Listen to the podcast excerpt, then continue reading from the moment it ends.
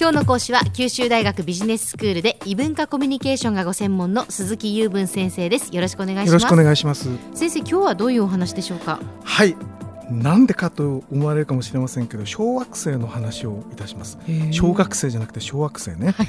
あの実は私昔高校3年まで理系におりまして、えー、えーと理科系の話は非常に好きなんですけども、はい、そんな形でですねあの理学研究員の先生と,、えーとまあ、講義にしていただいてその方天文学が専門なんですけれども、えーえー、その方がこの度ですね野球の王貞治さんね、の名前を冠した小惑星の命名に携わったんですね。ニュースになりましたよね。はい、なりましたですね。ええ、あれのですね申請をするときにその申請理由の英文を作ったのが実は私なんそうですか。もちろんあの中身は、はい、あのその先生が、え、あの作ったんですけど、そのどういうふうに英語に直すかという話のまあアドバイジングをしたということがありまして。このネタはどっかで喋りたいなという ごめんなさい。指摘野望に基づいたお話でございまして、えー、それは興味深いです、はい、はい、えーとですね、実際にどういうことが行われたかという事実関係ですが、はい、えーと、昨年の夏ぐらいに名前を付けたいんだけどということをその先生が王貞治さんに直接お会いしてお願いして、あの天文学のためなら私の名前であのいろんなことが広がっていくんだったらいいよねということであの了承をいただいたと。で国際天文学連合っていうところがありまして本部パリにあるんですけど、でこちらにあの英文関係で書類を作って申請をしてでその後いろんな審査があって、えー、とこの度、えー、そちらの連合の方であのこの名前を付けてよろしいという採火があって、うん、正式に記者会見というか発表になったものなんですね。はい、えっ、ー、と小惑星って皆さんわかりますよね？何のことか。小惑星ってはい惑星の周りを。あ惑星の周りを回ってるのは 衛星ですね。衛星ですね、はいはい、違いますね。あの地球とかね、うん、あの木星とかの惑星と同じように太陽を回ってはいるんだけれども、はい、えっ、と火星と木星の間にあのなんかバラバラになったような形で小さいのがうようよしてるわけですね。あれのうちの一つに名前を付けたんですよ。であれっていうのはですねどんなものがどれだけあるかなんて誰もはっきりしたことはまだ分かってなくて、はい、で時々あの新しいのが見つかるんですね、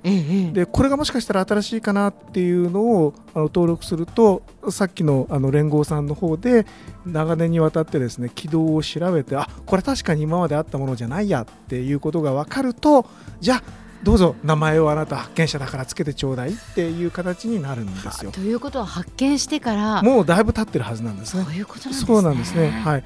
でまあ、形を見てああれは大貞治さんだとかっていう話にはならないとは思うんですけど、はい、はい。はい、あの外宇宙から地球を見たら多分誰でもあの地球人だったら地球だと分かるでしょうけど、うん、まあ、あの形はまあどうでもいいんですね。名前がついたということがあの重要で、うん、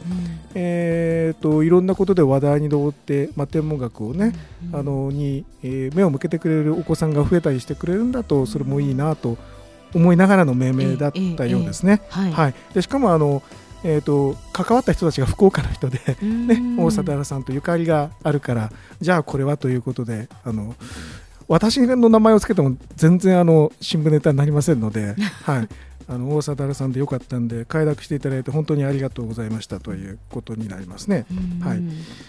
あのー、今回はですねどこが発見をしたかっていうと,、えーと、岡山県これはですね僕も初めて知ったんですけどもあの地球にあの小惑星がこう軌道がずれてきてぶつかったりするといけないので、はい、ということで監視をしている団体があるんですね。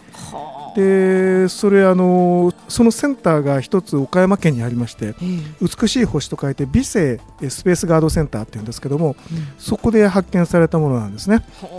でこういうのを一つ一つ新しいのを発見していくごとにその、えー、監視対象の小惑星が増えて、まあ、地球にぶつかったりするようなことが防げるようになる確率がわずかながらでも上がっていくという形になるんで、うんうん、まあ、世の中の役に立ってるんですよ。でそこの理事さんが先ほどのその 9代の理学研究員の先生で、はいえー、ということであの話が回ってきたということなんです。はい、はい、私もあのラッキーな仕事をさせてもらってあの非常に面白かったなと思ってるんですけどね。えー、どんなことをその申請してはい、えーとですね、もちろんあの申請書自体にはいろんなあのことが書かれると思いますけど、私が担当させていただいたのはその理由にあたる部分で、えー、と大貞さんがいわゆる世界、えー、ホームラン王であるということですね、868本という世界記録を持っているということ、はい、それから2006年のワールド・ベースボール・クラシックっていうのがありまして、うん、えそこであの日本チームの監督をされた方だっていうことで、まあ多分ですね野球が好きな日本の方だとこれを聞いただけでうんそうだよねと思ってくれるんでしょうけども、うん、ちょっと私が心配だったのはフランスって野球ほとんどあのやってないのでですね。えと大丈夫かなと思ったんですけどそこはあの国際天文学連合ですから、本部はフランスにあってもその審査に関わる方々っていうのは多分いろんなところの方がいらっしゃるんで、これでピンときた人も結構いるんだと思うんですね。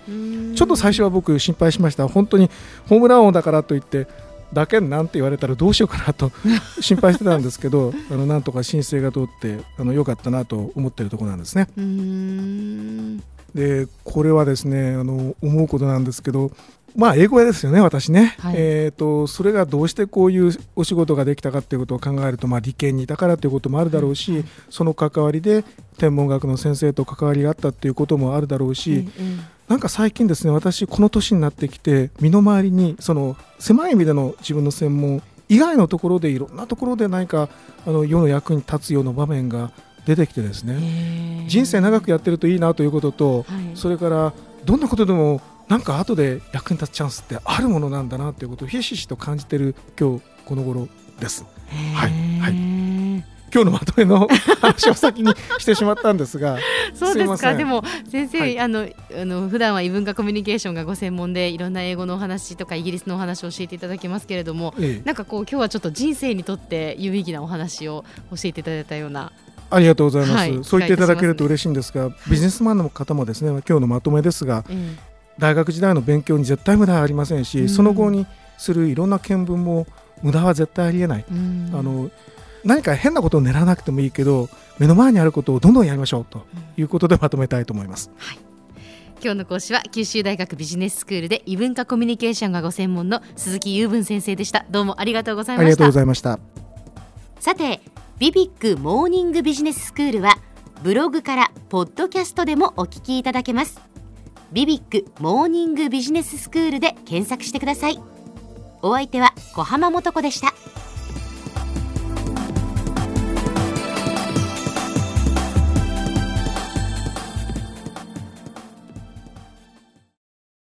続々ぐいぐいメラメラつながる。ゾワゾワ。ハラハラ。メキメキ。つながるズキズキ。モワモワほかほか。つながる。キリキリ。ザワザワキュンキュン。ガンガン。ワクワク。ウズウズドキドキ。ルンルンバクバク。九州人のいろんな気持ちつなげます。九州から輝こう。キラキラつながる。キューティーネット